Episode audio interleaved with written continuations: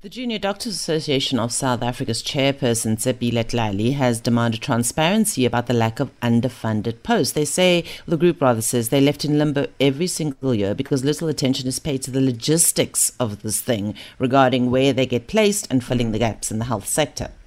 But the South African Medical Association also said it would ensure that more than 600 medical students who are waiting to start their internships in community service are placed at facilities across the country. The health department said the reason for the delay was because of a shortage of funded posts. Well, let's bring Dr. Tshepile Tlali on the line, who speaks on behalf of the Junior Doctors Association of South Africa as the national chairperson. Good morning, Doc, and thank you for your time. Good morning, team, and good morning to the listeners. Why is there an issue with placing junior doctors, and what have you found to be the common issues that have always come up? Well, in our understanding, the issue here is just a problem of underpreparedness from the Department of Health. About 12 years ago, there was a call-out for an increase in the number of medical students throughout South Africa, as well as the Nelson Mandela Fidel Castro program, which would mean that we would have more doctors coming into the system, which is a needed thing because we need more doctors, as you know, generally without COVID.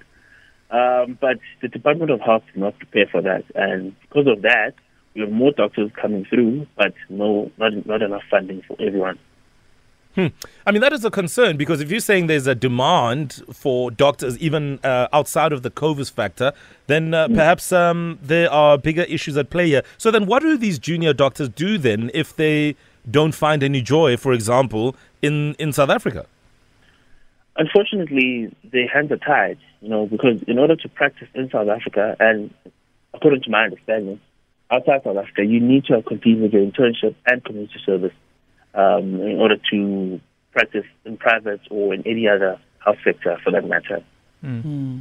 Dr. Tlali, Melanie here. So where do things currently stand? Because, we're at the 8th of December, and these can be really far from where you're based, etc. Is that accurate? Yes. So most of the time, internship usually focuses on central hospitals. Community service tends to focus on more remote areas. So most of the time, people who are placed for community service will be traveling to more remote areas. And that's something that really needs a lot of preparation. Dr. Tlali, you said they have to do their internship in South Africa in order to practice in South Africa.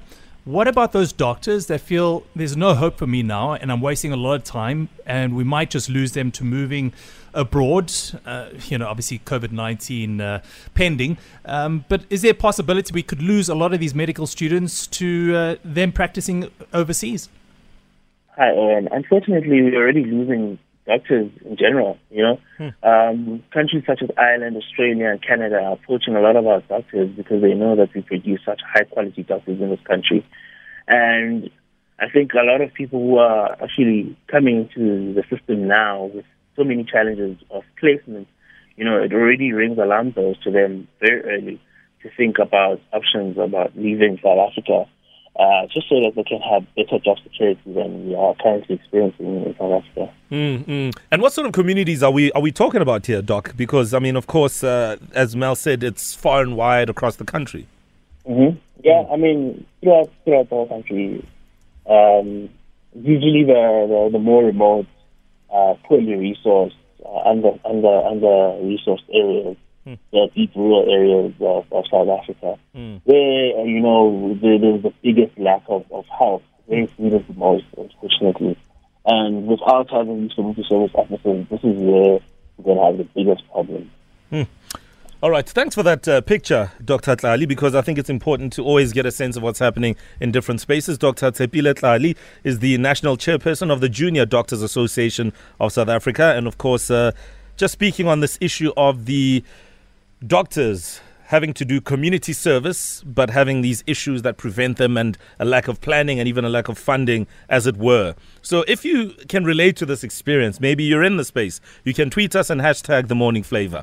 But also, if you've ever had to do any type of community service in your line of industry or career choice, or even an internship anywhere, what was that like? Have you ever had to intern anywhere? Do hours as an important part of your academic and then obviously beginning of your professional journey as a practitioner in whatever space. What was that like? What was your internship experience like? 071-585-6157. Send us your voice notes. Tell us all about it. And we'd love to hear what happens in your world. It is 6:30 now. Let's get into the headlines and also the latest in sport.